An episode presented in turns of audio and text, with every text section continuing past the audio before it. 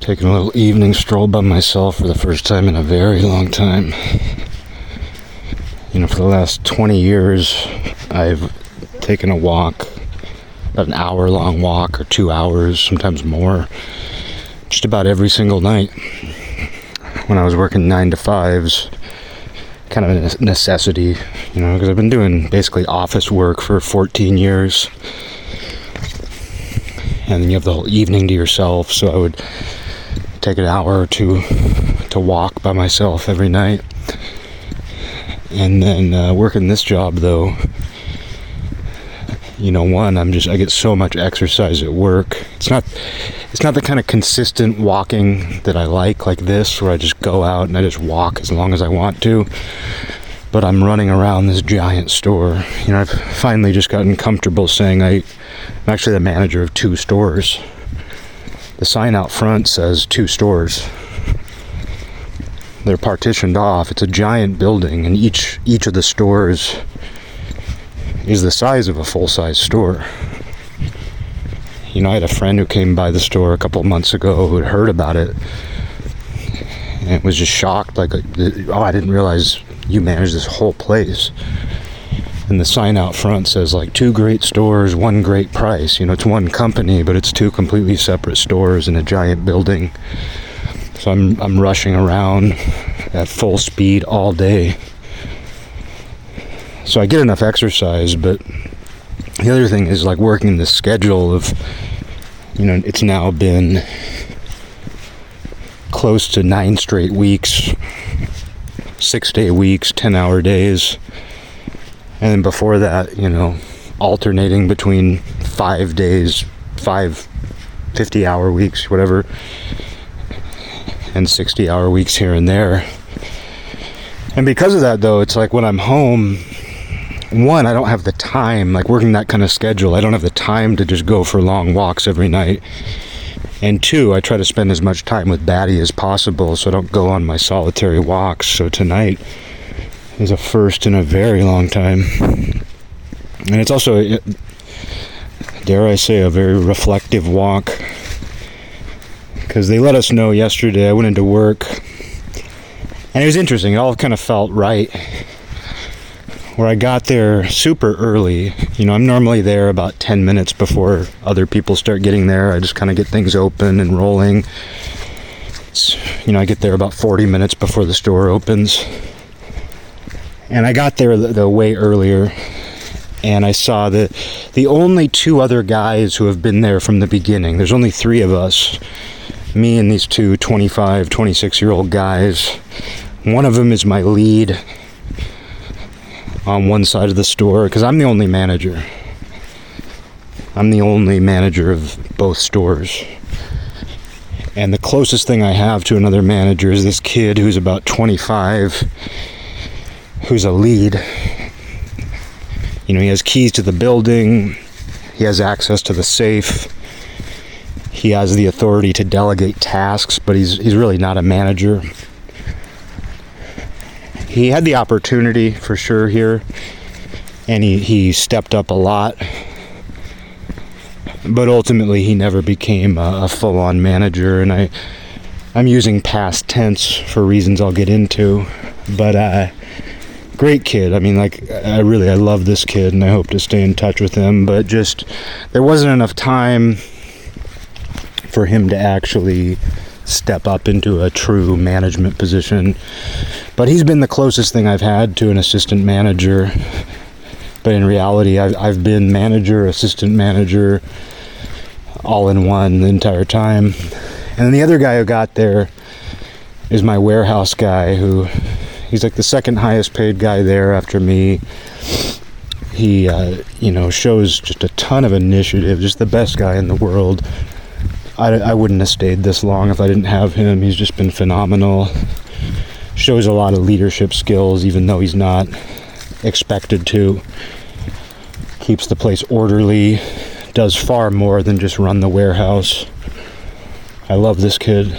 But those guys were already there because I told the warehouse guy, oh, we have a it was the day when we transfer furniture up to our uh, delivery warehouse and he was off the day before, so I had messaged him saying, "Hey, we're gonna have there's gonna, there's gonna be a few thing, few more things to get ready tomorrow than usual, kind of thing." And so he showed up early for that, and so they were there. The two guys I've depended on from the beginning. There's nobody else. the the only the closest person is this girl who's been kind of a hassle. She's been there since the beginning of April but as far as the people who were there when the store opened in February, it's just us three guys. And we were the only ones there first thing in the morning, close to an hour before opening. And then one of my bosses, the general manager, who only stops by about once a week, he was already there. You know, he does, he lives in the area and he does stop by, you know, like I said, about once a week, sometimes twice a week. But it's been a long time since he was already there in the morning, so that was a little weird. But we just got things running like usual, got the store open. And then the vice president of the company came, and I report to him. You know, I report to the general manager anything, with anything. Like the furniture stores are basically run by the general manager. The liquidation, the general merchandise store, is run by the vice president. He runs all those. So I report to both of them about different things. But a little while into the morning, the vice president showed up, and you know they've been coming by. Like we did some reorganization last week, changed some things around. So the vice president was there to help with that last week, but they both showed up, and I don't know. There's been kind of a feeling in the air, and a little while into the morning, they were like, "Eric, can we meet with you?" And I was like, "Sure, of course." And I was like, either they're going to tell me I'm not doing a good job something to that effect, which I had no reason to believe, or there's something else going on. And so they met with me and they were like, the lease is up at the end of this year. You know, the store is just not doing the numbers we need it to do for it to make sense to pay higher rent. So we made the decision yesterday that we're just going to close this location and they said, you know, there's a chance we might find a smaller location and open another store down here. And, uh, you know, but it's very touch and go. But they were like, you know, you've busted your ass here. You know, it's, it's not a reflection on you at all. You know, basically, they're really happy with me. And they were like, and we would love it if you stayed with the company you know we could find a position for you you know you might not have the same position you have now but you'd make the same money they asked me like which of the two stores i run i prefer so just kind of considering their options that you know we have a store about a half hour away so they were like you know if nothing else you could do something there but uh, basically you know they they value me. And even though this store didn't work out, they want to keep me with the company. And then we went through this process of calling each employee in to tell them the news. And there were a few other people that got a similar offer where they were like, you know, if you, you know, if, if we don't open another store down here, we could find you another position at one of our other stores or something else with you because, you know, you've proven yourself kind of thing the other people who they have no intention of giving other jobs to, they were like, you know, if you stay on until the very end of this store, we'll give you a thousand dollar bonus. So there's incentive because I'd never considered this before. You know, this whole process has been a learning experience being in a brand new industry. But, uh, yeah, like when you're doing a closeout sale, because effective yesterday, we have a bunch of signs saying closing sale so, you know, morale is obviously an issue at that point. People who are already there are like, well, my job's going to end. So they'll jump ship before it actually ends, which makes total sense. You know, oh, my job's going to end at the end of the year. I better start looking for something. Um, so you incent they're incentivizing people to stay until the very end by offering them a thousand dollar bonus, which you know a lot of these people make minimum wage So giving them a bonus is nice. It gives it's a good incentive. But it was an interesting day because they were there. You know, it was very solemn. But you know, I I felt an immediate sense of relief because this has just been so unsustainable for me. I've loved so much of it. You know, because this store manifested out of thin air at the perfect time for me. Like, I was looking for a brand new opportunity. You know, you, you reach your late 30s like I am now, and I'm like, you know, I don't want to just be doing the same sorts of things forever.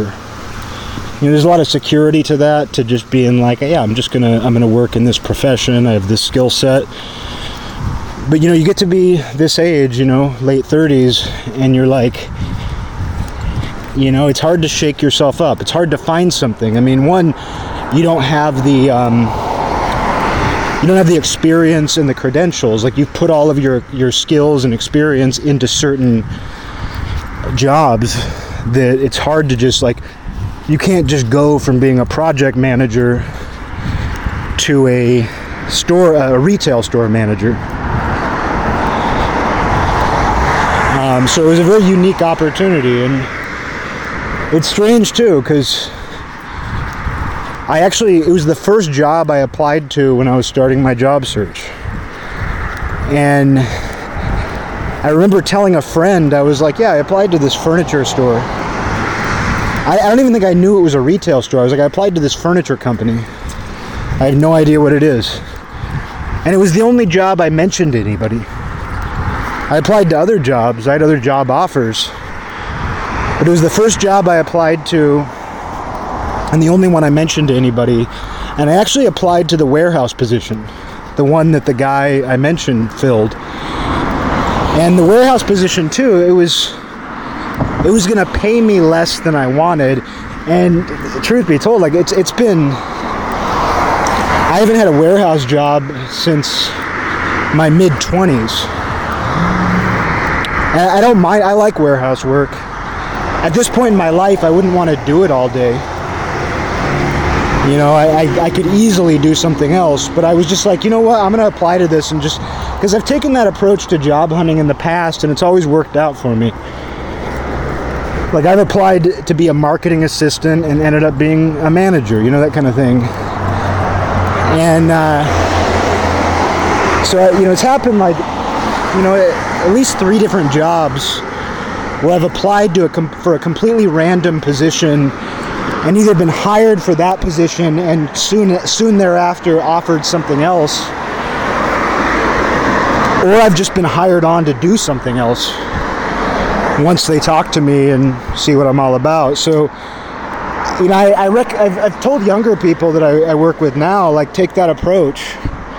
You know, don't just look when you're looking at jobs, don't just don't just think that you're applying for the job that's listed because they might well have another need they're going to be looking for.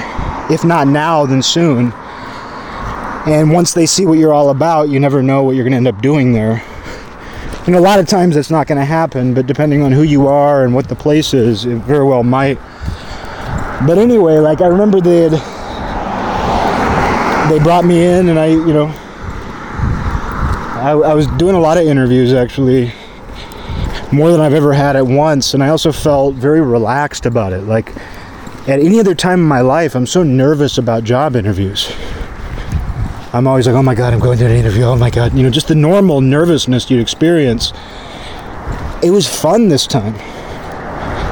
Like obviously there was a, a certain what, what it was is like the morning of the interview this round this last round, I would wake up feeling a little nervous, but it's the sort of nervousness you have like anytime you have an appointment. Like if I have an appointment of any kind, like I feel a certain anxiety, not even about the appointment itself, just the fact that there's something I have to do today. And so doing these interviews, that's how I felt. Like when I was in the actual interview, I've never been more relaxed. I was like, this is just a strange I get to have a strange conversation about myself. And uh, it came down to where, like, I was offered another job with uh, a completely different company. And uh, this job. And i was like you know what? Like all the signs point to this one. You know this was that first job i applied to. It was the only one i mentioned to anybody. I applied to the warehouse position and i got a message from somebody in the company who was like hey you know we already filled the warehouse position but based on your job experience, like we actually are looking for somebody with your exact experience for another position. And it turned out they never even interviewed, like they never even made a job posting. It was for the administrative assistant post. And I've done things like that. But they were like, you know, they come in, you know. And it turned out I was they never made a job posting for it. They never interviewed anybody else it was like that position was simply meant for me. And then two weeks in, they fired the manager and promoted me. So it's like it's a perfect example of what I'm talking about where I applied to be a warehouse worker and it was going to pay a little bit more. I mean, it wasn't like a total minimum, it wasn't like a minimum wage warehouse job in the Trader Joe's warehouse. It was going to be like a, a slightly you know, slightly better warehouse sort of job. But still not not completely what I was looking for financially, but I was open to it just to do something else. Just to do something. And uh, so it's like I applied for a warehouse position, was offered a different position that they didn't even have a job posting for. And then two weeks into that position, I was offered yet another position. So it's it's what I'm talking about where you never know you can never take the mindset that like I'm just going to do this. You never know. But you have to kind of use your gut. But this store, it was a brand new store. This company has a couple other stores up north and they decided to open one down here. It's it just sort of manifested and felt right.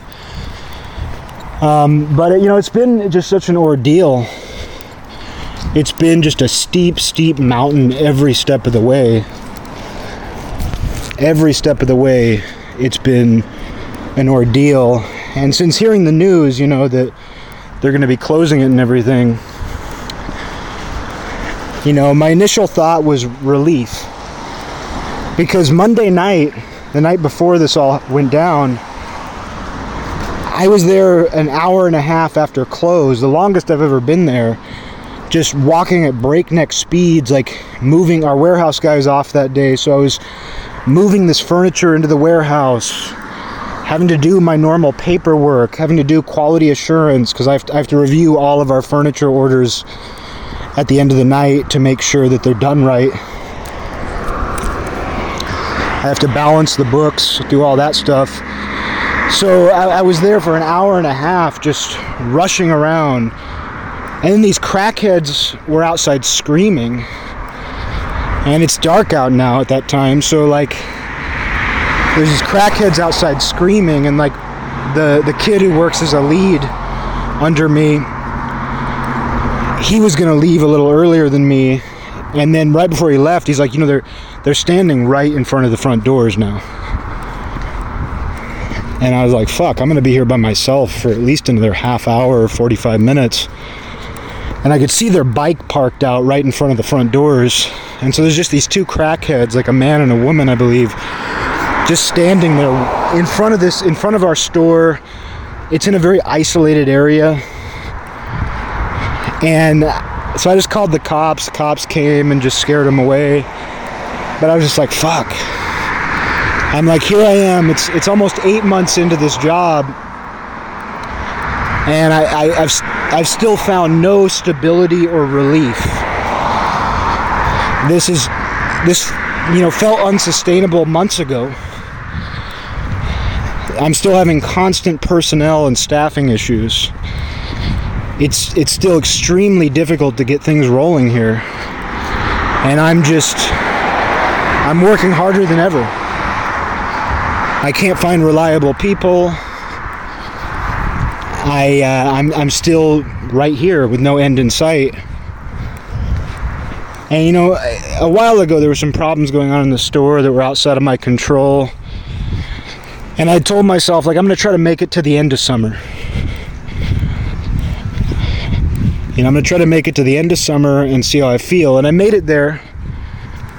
And I've, what I've learned from this job is every time things feel like they're heading in the right direction, a day later they fall apart.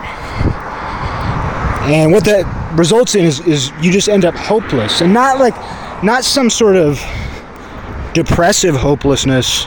You just, you stop hoping for good things to happen you start just thinking, oh, every time that I start thinking positive, every time I start thinking, as much as I am in, into my own form of positive ideation, every time I do that here, the wheels fall off again in new and unexpected ways. And like there've been some new personnel issues that have been like starting to come to a head and I was like, it doesn't seem to matter who I bring in here. One, it's really hard to find anybody at all. But two, like when I do find good people, they cause problems. Their shadow emerges.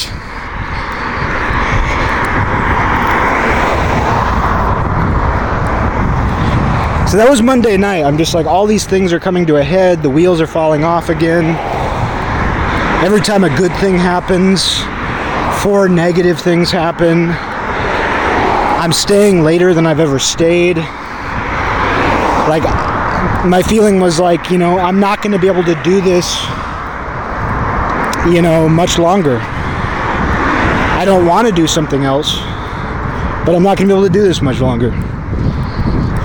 At some point, I have to get a break. You know, I've had one day off per week for the last nine weeks. I just can't keep doing this. And then the next day they broke the news that they're planning to close the store. And so I just I felt a wash of relief. You know, the the way they were very careful in how they broke the news to me. You know, it affirmed for me cuz my bosses are the kind of guys where they don't give a lot of positive feedback. But they're also not very critical of me either. They tell me what needs to get done, I do it. And I've never failed to do it when they need it done. And I've never complained about anything, even when I could. But because they don't give you they don't they don't give you positive affirmation either. And I'm the kind of person though where I don't need that. Like my whole thing is if I'm to bust my ass this hard, just don't be a dick to me. And if you're not a dick to me, I assume that you're happy with what I'm doing. And that's turns out that's what the, the truth has been. That's the truth. You know, yesterday they when they broke the news, you know, not only did they acknowledge how hard I busted my ass, you know, they told me they want me to stay with the company at my current rate of pay. You know, and I don't think they were just saying that. You know, I'm always careful. Like, maybe they're trying to soften the blow, who knows, but it's not a blow. And uh, they didn't tell everybody that. They made it very clear which people at my store they appreciate and want to continue to have on on the company's team and which ones they don't. Um, you know, and I felt sad for the people who, you know, they uh, they're gonna have uh, a tougher time at when all's said and done. Like some of the people who they don't want to keep on in any capacity. You know, those people are gonna have a tough time. They're working minimum wage jobs. They haven't done a great job. They haven't been that dependable here. I've been lenient maybe when I shouldn't be.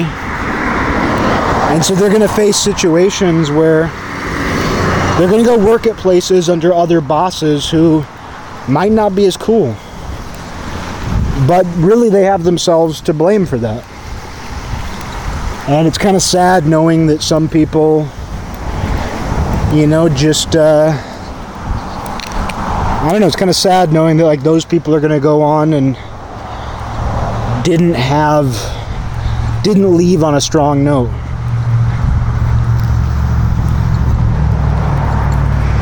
But anyway, you know, I don't know what I'm going to do. The nice thing is, it's going to be, as of right now, it looks like it's going to be about two and a half months of closeout. We're just going to run crazy blowout sales for the next two and a half months until the store closes. The lease is supposed to be up at the end of the year, and I hope that it stays. I hope it stays close to that. You know, if they have the building until the end of the year, you know, they have no reason to close the doors sooner because they're paying rent. Might as well try to make money. But, uh, you know, yesterday I was on kind of a high about it. And, you know, it feels like a lot of things, a lot of things have been kind of happening lately where last Friday I found out that, like, some guy canceled my energy account and my Xfinity uh, internet account and registered them in his name at my address. And I looked him up. He had a very unique name, and he's just like a, a random black dude in Texas. Certainly doesn't live at my house. So either it was a mistake, like he registered for accounts and typed in the wrong detail. And I guess the way those work is if you register an account at a certain address, it automatically cancels the previous tenant's account, which makes no sense that it would be that easy to screw someone's account up. Either that or I was hacked, but either way, like two of my accounts. I found out about the internet one last month, but I guess at the same time, this guy had registered with the electric company, and I, I didn't find out until I got mail a few days ago last week that account was also canceled, so I had to fix that this week. Um, I have the insurance guy, you know, because my house insurance is still uh, under my mom's name, and I haven't wanted to change it. You know, I know I need to, but I just haven't wanted to change it. It's just it's such an ordeal. I'd rather just, I mean, I paid it consistently, but I don't really want to deal with the hassle of that. And so that guy contacted me and, you know, needs to take pictures of the roof. He's like, aerial photos showed something on the roof. And, you know, of course, like if they're going to insure the house, they want to make sure there's no structural issues. They want to make sure that they're insuring something that's being taken care of. The aerial photos, it just showed debris, tree debris, because I live in the woods. It was just tree debris from uh, that I had cleared in June. So these aerial photos are obviously from before June. Um, but uh, so I'm not that worried about it. But just you know, I haven't had to deal with anything related to my mom's death in a while. The practical matters, just a couple lingering ones that are important, but I just I, I want to be on more stable ground before I deal with them. I need to be on more stable ground so like that guy you know because it's like man i have to talk to the insurance agent and let him do what he wants to do without notifying him that my mom's dead. And so i'm just like that that happened the same day i found out that my utilities accounts are, got canceled. And i think that was the same day that this shit was going on in israel. Israel got attacked which is a major event of course I'm not invested in it, but it's obviously something that's overtaken the global consciousness. So it's just a, a lot of stuff at once. Just seems to be kind of coming to a head, and then sure enough, that's followed by the news about the store. But you know, I felt good about it yesterday. I'm just like, it, it, something had to change, and it takes a lot of the pressure off me because I've just, I've been doing everything I can to make this store successful. And I've had so much stacked against me. And I'm not, I'm not the kind of person who, you know, some people are very paranoid and, you know, you know, they, they just have this attitude that everyone's working against them all the time. The odds are stacked against them. They manufacture this adversity. I'm not that way at all. I feel honestly when I look at my life that I've just kind of swam through life and most of the problems I've had, I've created myself. And uh, in this case, though, in this store, like, I have not created these problems. I have been I've had a steep climb and many many obstacles that were not of my creation. And uh you know, so I'm just like change. It takes the pressure off. I no longer have to worry about making this store successful. I'm still going to work as hard as I can until the day it closes. But uh, that's a much different ball game than trying to make this new store last. Now I know it's not going to last. And I can just focus on doing as good of a job as I can closing it out, closing it out strong without having to worry about all the normal pressure I was under. So that's good. All the personnel issues I was worrying about, like things were coming to, to a head with this guy that I really like. But it, it's become clear he's taking advantage of the fact that I depend on him for a lot. And he's taking advantage of how cool I am about many things, which is always unfortunate. I always hate that feeling when I've been very cool to somebody and uh, I start to realize, oh no, they're taking advantage of it. Because I'm not a good, I'm not the kind of person, you know, I'm not the kind of person where you want to take advantage of my kindness or mistake it for weakness, as the saying goes. Because once I'm done with you, I'm done. In most cases, very few people. If I really love somebody, that's not true, but with just the people who just come and go in your life, like once I'm done, I'm usually done no no hard feelings. I'm just done. I just detach from them. And so there's a guy who, and the problem with that though is I depend on him. He's the only reason I have an off day.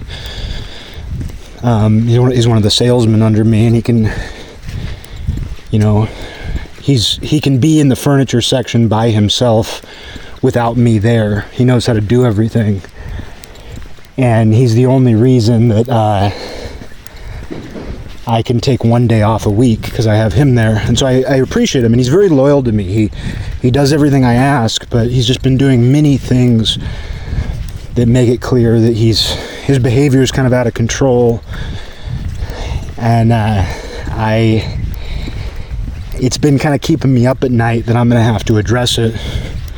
I've tried to nudge him because you know I always prefer to nudge people because if somebody nudges me I know exactly what they're doing and I respond.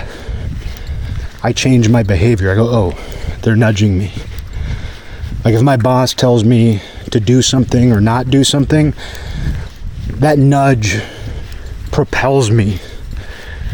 This guy, though, I've had to nudge him probably 20 times recently, and it does nothing. And I'm like, man, this is going to have to be a much more serious conversation and it could result in him quitting, which I don't want because I actually really like this guy. That's the unfortunate thing is you can really like somebody and see all their good qualities, but they're when they're doing things that are detrimental to the store or my position, doesn't matter how much I like them or how much good they do. But this just cleared the air of that all of a sudden I really don't have to worry about this guy. There are a couple other people too that I was worried about. You know, hiring has been such a problem. I cannot find good people. Or if I find good people, their dark side emerges.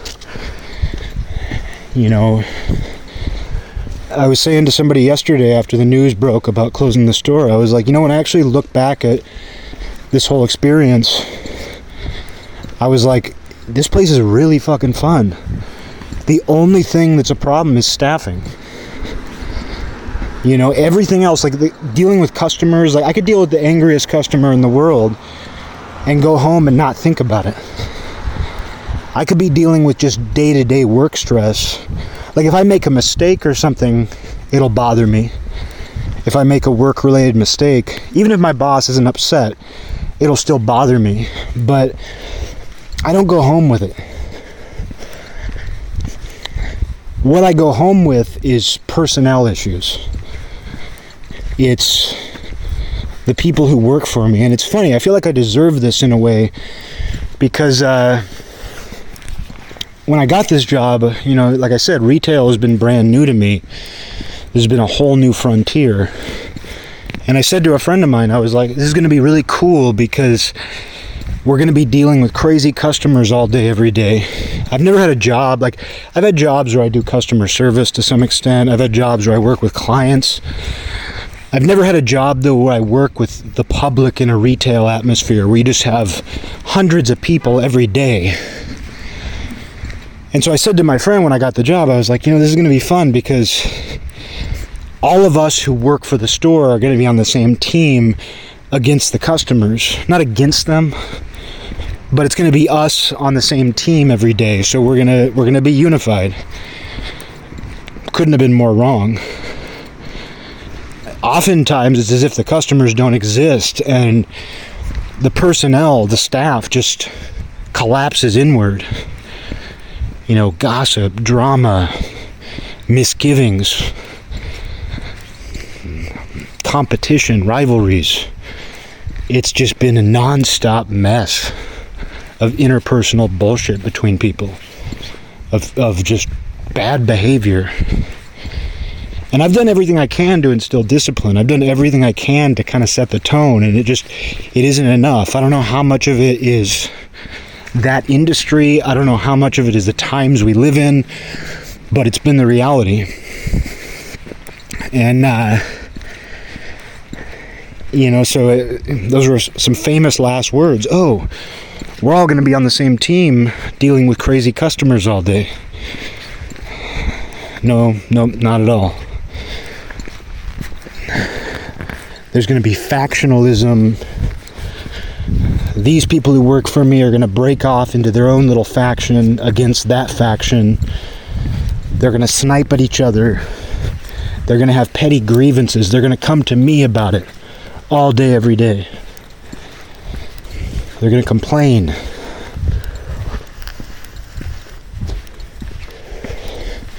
It's going to be the boy who cried wolf every day, all day. Um, but that's all done now. You know, it'll be kind of hard to keep the store, the morale up. It'll be kind of hard to, to enforce any kind of discipline now that everybody knows the ship is sinking. But I don't need to worry about the future now. All I have to do is worry day to day. All I have to do is show up and be there. My bosses are going to be there way more. But when I think about, you know, just this whole ride, the place was kind of unmanageable from the start. It was too big. There just wasn't enough support and infrastructure. They they put it in a weird location where like people who are out shopping aren't necessarily going to find it. It's by a movie theater and another furniture store and a farm supplies store. It's not the kind of place where because what we needed is to be in a location where like someone who's out grocery shopping is going to randomly see it and be like oh there's a discount store instead it's by these kind of specialty businesses in a big desolate parking lot. And we have tiny little signs. You have to be literally standing at the front of the store to see what's even inside. Tiny little signs that say what the business actually is. Virtually no marketing. The only marketing is like on weekends we have a guy who holds a sign up on the corner and I do a couple Facebook posts a day on the company page saying like here's what we got. Here's the sale we're running. But I mean running a new store with that as the only mar- real marketing is difficult. And you know there's things that were done I'm not going to get into but there's things that were done and not done outside of my control.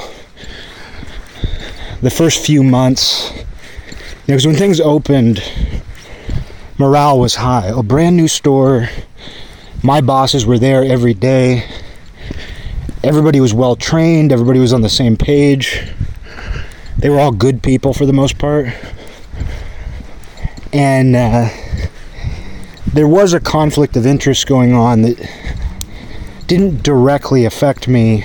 I'm not going to go into detail, but there was a conflict of interest going on that really damaged morale the first few months once it became apparent. And uh, it led to some really good people that I counted on quitting on bad terms. And you know, the thing is, is like everybody who's ever quit is always like, you know, you're the best boss I've ever had. Like, let's stay in touch. But there's just certain things I, I just couldn't control that were going on in the company and things like that. And uh, so I was really set back by that. And it happened at a time where we really couldn't, a new store couldn't afford that. And then the company got caught up with some other, pro- caught, caught uh, yeah, they got caught up with some other projects and stopped focusing on this store that had been only open for a couple months. And we really weren't getting the resources or guidance we needed. And when they finally were like, oh, the, we need to go give the store some guidance, we really need to go get involved again, it was really kind of too, too little too late. And, uh, you know, there have been moments where it seemed like things were picking up again, but like I said, you know, you end up with this kind of hopelessness where you're like, every time there's a glimmer of light, you just go, oh no. Another wheel fell off, another hole in the boat opened up. Oh, we just patched up that hole, another hole is right there spurting water. It just happened continually. And it sucks too, because I mean, just recently we've got probably the best crew we've had since we opened I finally learned like what sort of people we really need to hire. And uh, we just kind of got that going. And interestingly, you know, the three of us who have been there from the beginning, you know, the company said they want to keep us on with the company in some capacity. But other than us three, the only other people offered it are newer people. But they've been the good new people, and it sucks they got hired at the end, but um, they, uh, I feel like we were finally kind of getting the right crew in place. But I couldn't be too hopeful about that either. Know, I couldn't let myself be too confident in that because, like I said, every time I'm confident about something, it kind of falls apart at this place. Normally in life, that, that's not how my life is normally like normally in life, you know, when I'm feeling good about something, it doesn't fall apart. I just kind of I kind of ride that momentum. But in this case, now in this store, but I've kind of known, you know, I, I went into it knowing from the very beginning, from day one, I was like, if I can get my shoes off. Um, I've gone into it knowing this is a new store and it might not be around for very long. So I'm going to work as hard as I can to make sure it lasts as long as possible. But you have these kids working for you who aren't making much money. My incentive is different. And you know, my my level of responsibility as manager is different. And so, you know, I couldn't expect these kids and these people who are making minimum wage because they're either kids or they're if they're if they're not kids, they're fuck ups. Like if you're making minimum wage in a retail store, you're either really young and inexperienced, or you fucked your life up somewhere, or you like we had one lady who her husband makes a ton of money and she just wanted to get out of the house. But that presented a problem too because when things didn't go her way, she was like, I don't need this, I quit. Because she didn't need it. So either way like when you're when you have people making minimum wage which there's nothing against minimum wage jobs but when that's what you have when your employees are making minimum wage it's like it's very they're very they are very expendable and the job is very expendable to them um, and you can't really incentivize them to care because you know i gave a couple speeches kind of not even speeches but i just held a couple meetings at times where I was like, listen, you know, this is a new store, and if we want this to be around, this place appeared out of nowhere and gave us all work. You know, so we have to really, you know, put the the time and energy into it to make sure it lasts. And I think there's a certain amount of pride in that. No matter what your role is, I think there's a certain amount of pride in that of like, hey, we have an opportunity here to keep this place going, to make this place successful. And even if you're making minimum wage, even if you have the lowest job on the totem pole, like if you work hard and you're dependable, like other opportunities will present themselves. And, you know, like the kid who became my lead, he's an example of that. He was the low man on the totem pole, but he showed good judgment. He had a lot of room to grow and learn and mature, but he showed good judgment. He was responsible, and as a result, he got promoted and got more money. And as manager, I'm always looking at that. I'm always looking at people saying, okay, if this person leaves, who would I promote to take that position? Or if an opportunity comes where we're going to create a new position that's, you know, a second lead or something like that, who would I choose? So it's not that there it's a dead end job. You know, if it doesn't matter how old you are, how young you are, if people prove themselves, who knows where they'll end up? And you know, I'm proof of that to some extent too, where I applied to a warehouse position, like I said. I got an administrative position. And then I ultimately ended up being the manager of the whole store in a matter of weeks. And it's, you know, a good example of the it's the cliche where I was the first person in the door every morning, I was the last person to leave. And while my bosses might have seen other qualities in me, I know that that was part of it. They were like, "Hey, we can really depend on this guy." And if you can depend on somebody, if you can trust somebody, you know, you're willing to let them learn. Like, because I didn't know how to run a retail store. I still really don't. There's still a lot that I, I would have continued to learn if this store had lasted longer. But I know that I, I'm sure part of what my boss bosses thought is we have a guy here who does everything we ask, who uses good judgment, who is responsible, dependable, first guy here every day, last guy to leave. Let's let's go with him and let him grow into the other stuff we need. And I had to grow fast, but still, I'm sure that was part of their logic. Like they could have hired somebody and said, "Oh, hey, we're going to hire somebody with retail management experience." But it could have been like the guy who who was in that role before me where he's on fucking opiates he's he can't even stay awake at work you know so you gamble so you go with the person who might have room to improve in certain ways but they're already doing what they need to do as far as dependability goes. So point being though like doesn't matter how low on the totem pole you are you know there's opportunity if you do the right thing. And so i was trying to, to teach these kids that where it's like you know if you show good judgment and maturity who knows? You you know you could be here a year and end up a, a, manager in 2 years. You you could who knows what you'll end up doing here? This is a small company where people wear a lot of hats. We could create this is a new store. We could create new positions for you. We're constantly changing things. None of this is set in stone but i just couldn't really hammer that home. You know we're living in this post covid era. A lot of these people are between the ages of you know 18 to 25 they've missed out on like vital years. They've grown up in this digital world. And and I don't even I'm not even criticizing that. I'm just saying it's the reality. They're living in a very different world. Um and a lot of people disappointed me. I don't take it personally. I don't blame them. But one thing I've experienced continually is a lot of people have disappointed me. I thought by setting the right example, by showing that I'm your boss, but I'm going to work harder than anybody here. I'm not just sitting behind a desk all day, you know, filing my fingernails. You know, I am you, you will see me do everything because I want to, because the day goes by faster, because I feel better when I go home at night.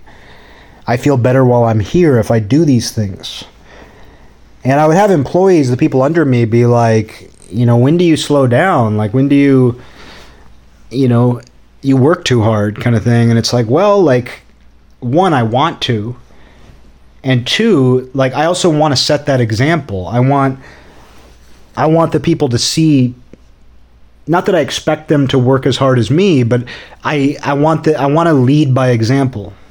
But ultimately a lot of these people they just they just want to skate by. Not most of them, but many of them. And uh,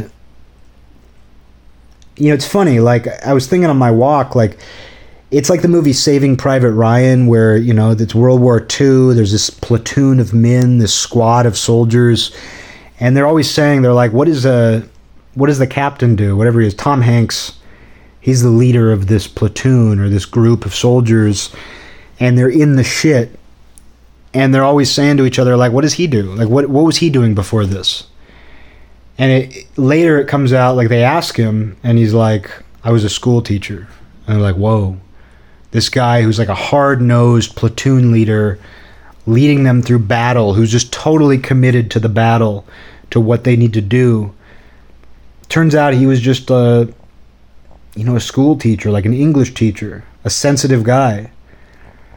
And it's funny because, like, I don't share who I am personally, really.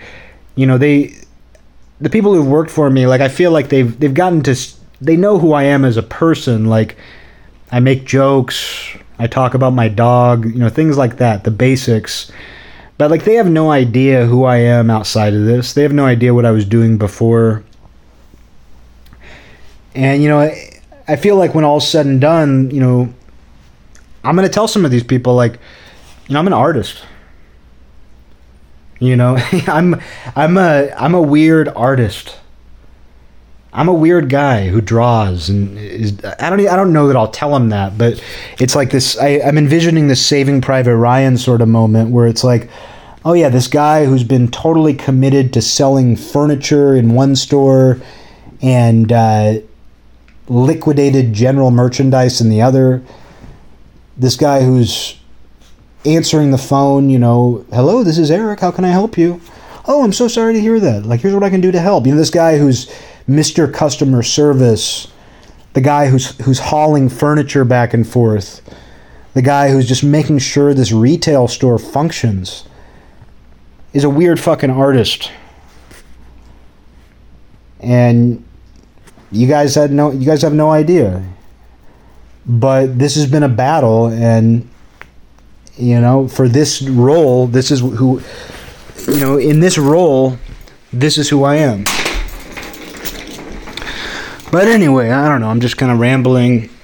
Um, you know, it'll be a question because, you know, even though they said, like, hey, we might open another store in this area, if we do, we'll basically be starting from scratch, but we'd like a few of you guys to be part of it. But we, we really don't know if we're going to do that. But if we don't do that, we'd like to like hire you guys maybe at this other store we have a half hour away. You know, who knows? This is potentially two and a half months away. What I've realized is I really, I, it is a lot of fun. If I didn't have to deal with all the bullshit of this new store and those obstacles, I really enjoy working for this company. Like, one of the things I was looking for, and one of the reasons I, I wanted to change was I wanted to work at a place that was totally apolitical. Because all these offices I've worked for, all of the social maybe it's this area but i think it's just true of offices in general educated people is that like all of the political bullshit like you know this place i was working at a few years ago you know we had to have a meeting a company meeting and sensitivity training because a girl started working there who uses like z and zer pronouns.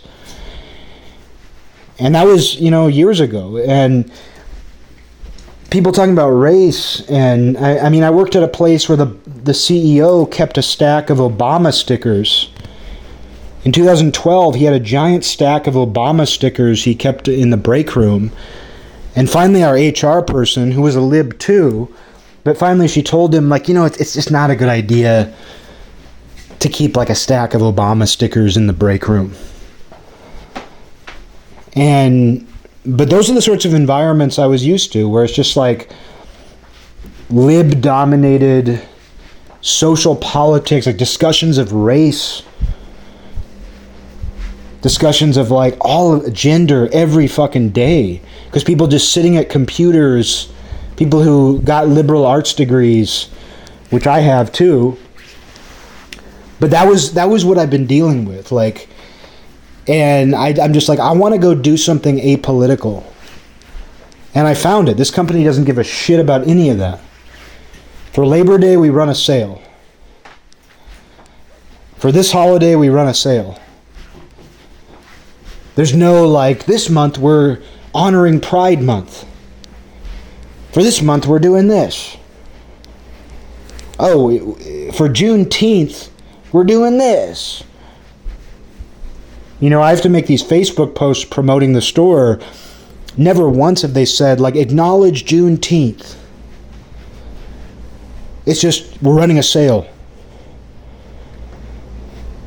And so uh, it's it's been very refreshing because it's it's so different for me working at places and just being around people where that's just there all the time. And it, I'm not exaggerating at all. Like maybe part of this is being on the West Coast, being in the Pacific Northwest, being in Olympia, Washington.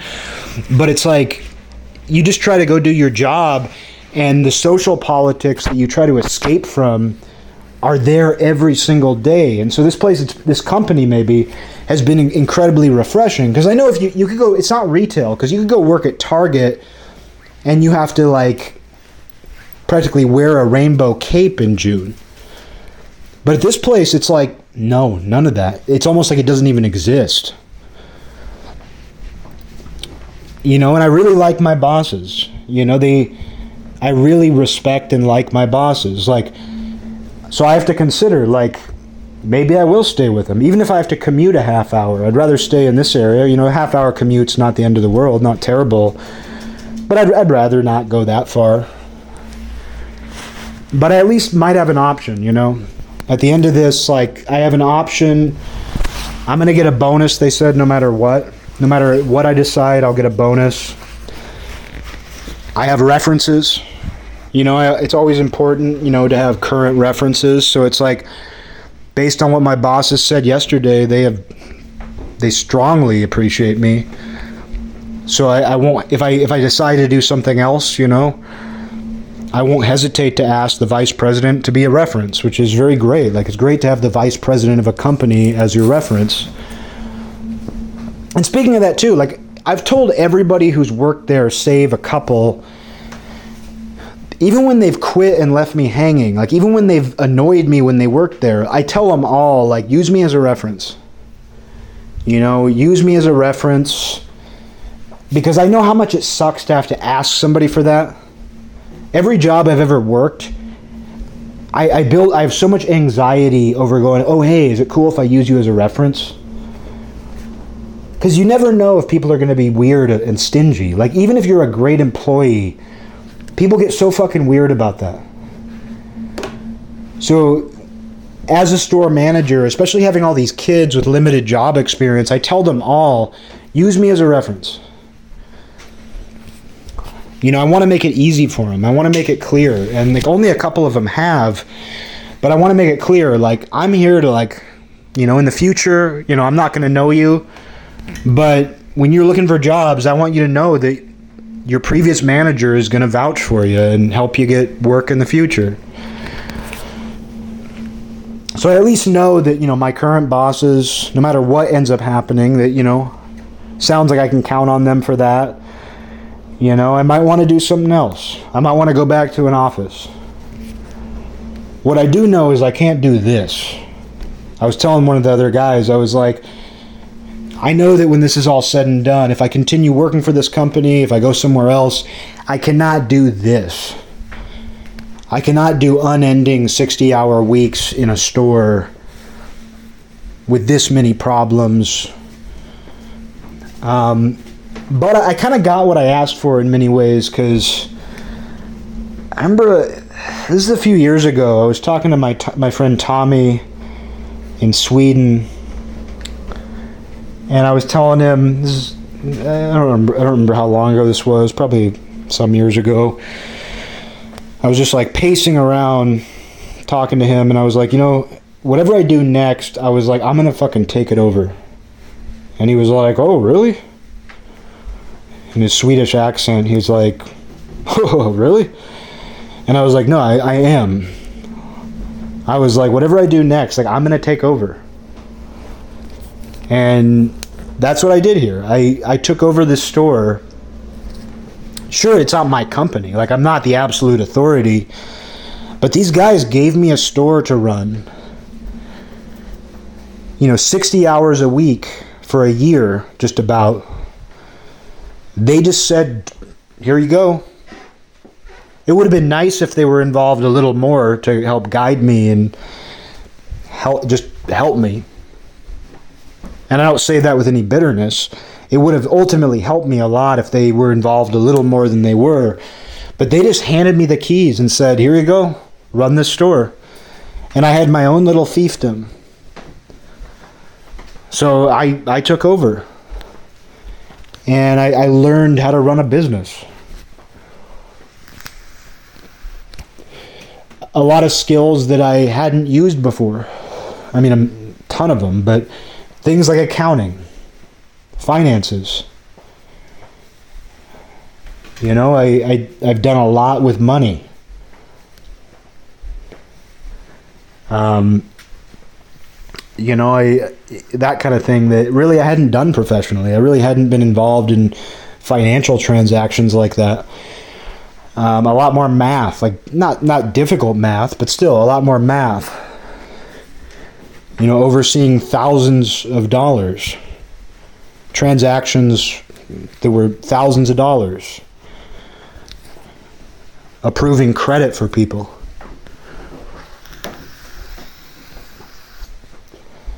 You know, things I just never imagined I would do. So, I mean, I'm grateful. Whatever ends up happening, I'm just like, this was a fucking cool experience. I got to know a bunch of Zoomers, great ones, kids that really proved to me that, like, people are so anti Zoomer. I love Zoomers. Zoomers are great. I, I, like Zoomers more than millennials. I, it turns out. Not that I need to compare them, but it's like millennials are all. You know, my generation. We're all caught up. We were born on the, the the border between two worlds, where it's like we're part of this digital generation, but we grew up before it a little bit. So we're we're still like kind of caught between it. We're conflicted. We have all the, this bullshit that goes along with that. We've, uh, my generation has dealt with our irrelevant, our fade into irrelevance very poorly. Like my generation, we can't deal with the fact that we are now getting older and our moment of cultural relevance was really nothing.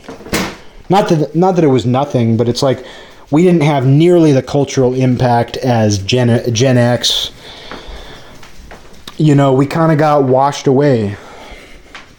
The stream kind of just carried us away and washed over us, and we've dealt with it very poorly. Zoomers, though, you know, they have some of the same issues, but it's like I, what I've noticed about them is they're very comfortable with the fact that they were just born with a phone in their hand. They're very comfortable with the fact that, like, they don't have the nostalgia complex that we have. Like they're just like, oh yeah, you know, everything's fleeting, everything's streaming. They didn't grow up collecting things. They do, but not in the same way. They're just kind of like, I'm just, I just have a phone. And, I, you know, as much as I don't like that culturally, I think for them, it's kind of, you know, it's not as bad as it sounds. Like they just kind of are what they are. And I've learned that many of them are hardworking and responsible and old minded too. You know, it just depends on the individual. And I've gotten to see some of them prove themselves. I've seen others that are a waste of space, but I've learned that they're just like anybody else. And I never thought that I'd have a relationship to kids who were born in 2002, 2005. I never thought that I'd be evaluating them as real human beings, not as peers because I'm their boss, but I never thought that I'd really be that I'd have a human connection to somebody born in 2005 and get to know them and see what their strengths are. See, you know, what they were all about. And I've had that opportunity many times here, and it's interesting. I've had the thought before. You know, I've said before, like working at this place, I feel like I'm captain of the ghost ship. But I felt like I'm. I my life kind of ended up in 2023 where it's me with this platoon of Zoomers. You know, I have a bunch of Zoomers under my command. And it, it feels somehow perfect. Like, th- they have much different neuroses than millennials and Gen X have. And I, I don't know, I, I just fi- I find it interesting and, and fun to, th- to think of myself leading these kids. And it opened my mind.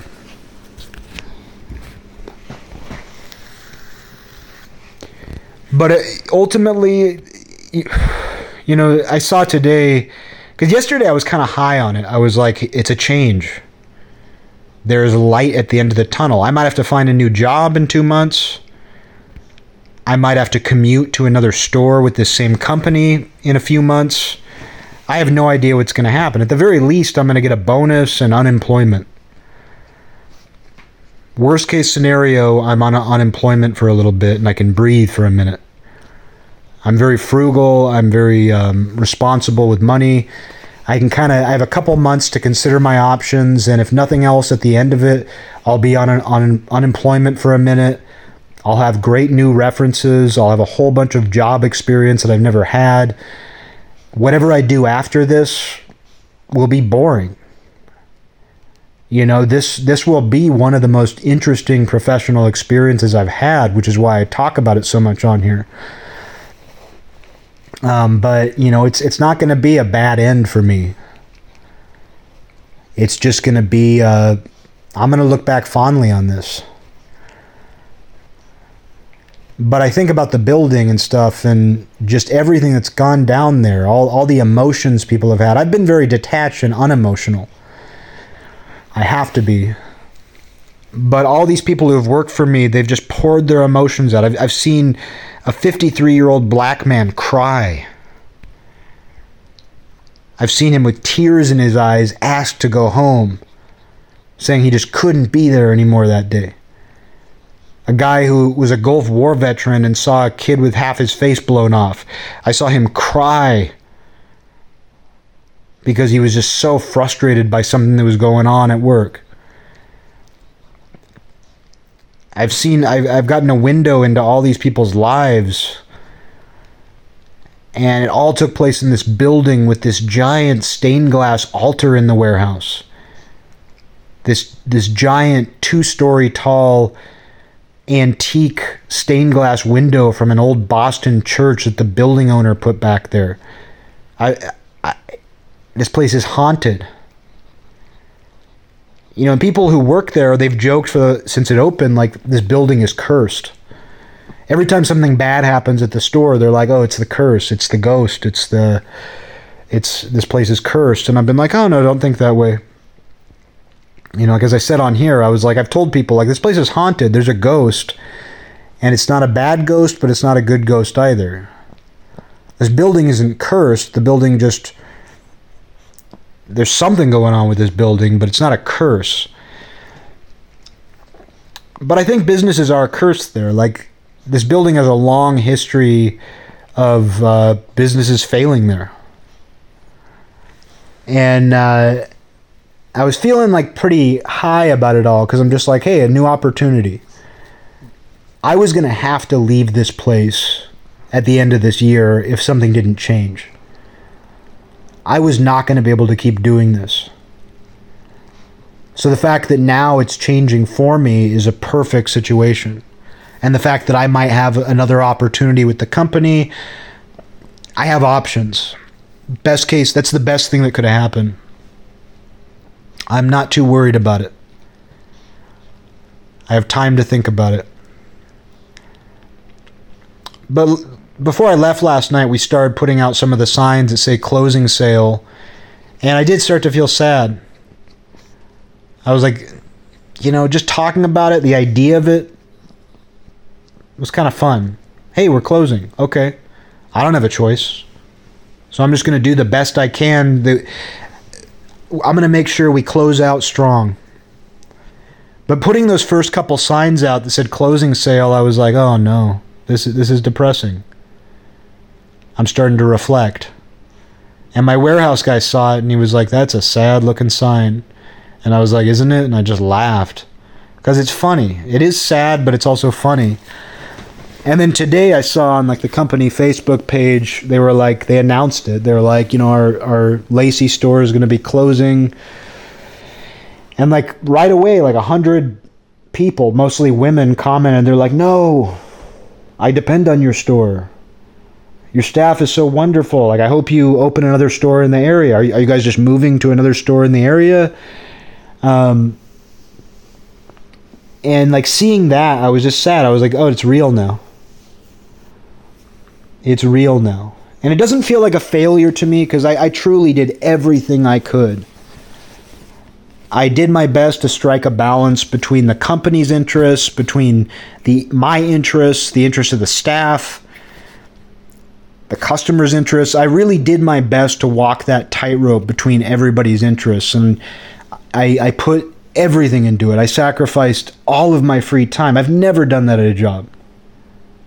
I've never sacrificed my myself for a job like this. And I didn't do it with a long-term plan in mind. Like I didn't do it to say like, "Oh, if I if I work really hard now, I'm going to have a career here."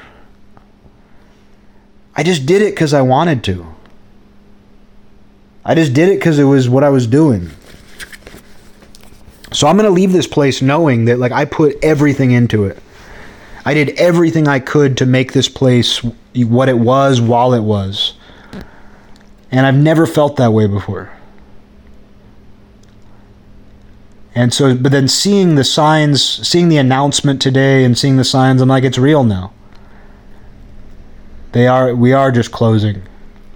Doesn't feel like a fail, a personal failure for me and I know that my bosses don't see it as a failure on my part. There was nothing I could do.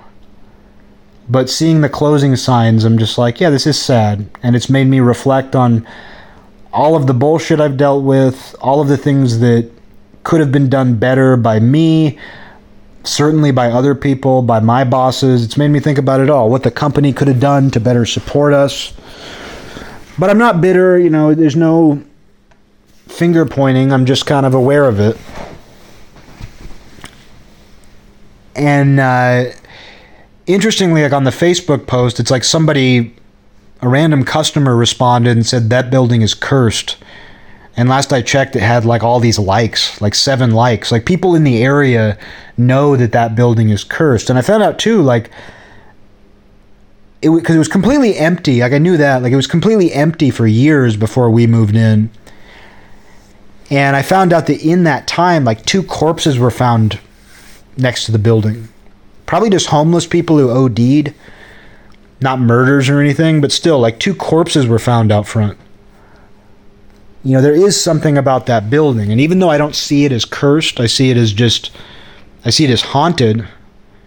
Something is going on. There, there's a crazy energy there. Like people who are very sane who work for me have seen ghosts. Two different people have seen ghosts. They've heard noises. They've felt things. And I, I'm pretty confident in my ability to sense these things. I've sensed it the whole time. I've been alone in that building at night, and I know I know that there's something there. And I'm gonna miss that. You know, I'm gonna miss that feeling.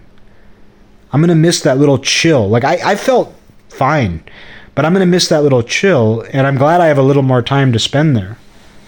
Because even though some people might view that building as cursed, I see it as just that it's significant. There's some sort of significant energy here. I don't know why. I don't know how long it's been this way. But there's something significant here. And something drew me here that 53 year old black guy, you know, he hasn't worked for us for a few months. He worked in that building seven years ago. And he, I mentioned it on here a while back. He, he was always muttering to me, This building, man. He's like the, the old black hotel keeper He's like the old night watchman at the hotel in the horror movie who's like, things have happened in this hotel. This hotel has secrets. That's what he was like. He was like the cliche old black guy who knew the secrets of the building, and he did. He's like, I worked here seven years ago. I know this building, this building, man. But something drew him back. He lived 40 minutes away. Something drew him back to that building to work there something about me applying for a random to a random warehouse position at a new store that resulted in me getting promoted that resulted at first in me getting a position that basically only existed for me then getting promoted to store manager. Like something created that. I was meant to do this. Something drew these particular people there at this time. And uh, it's going to be sad when it's closed. I'm going to I'm going to think about it a lot. But it, it was meant to be this way. I was meant to be captain of this ghost ship with a crew of primarily Zoomers. And uh, it'll be an unforgettable experience to say the least. So I'm happy. I'm not upset and I feel a sense of relief knowing that it's coming to an end. When my bosses told me, though, I was like, can we take the stained glass window with us? That was my first thought. Can we take the altar with us? But you know what? We don't need to take it physically. Because the truth is, that thing's fucking coming with me one way or another.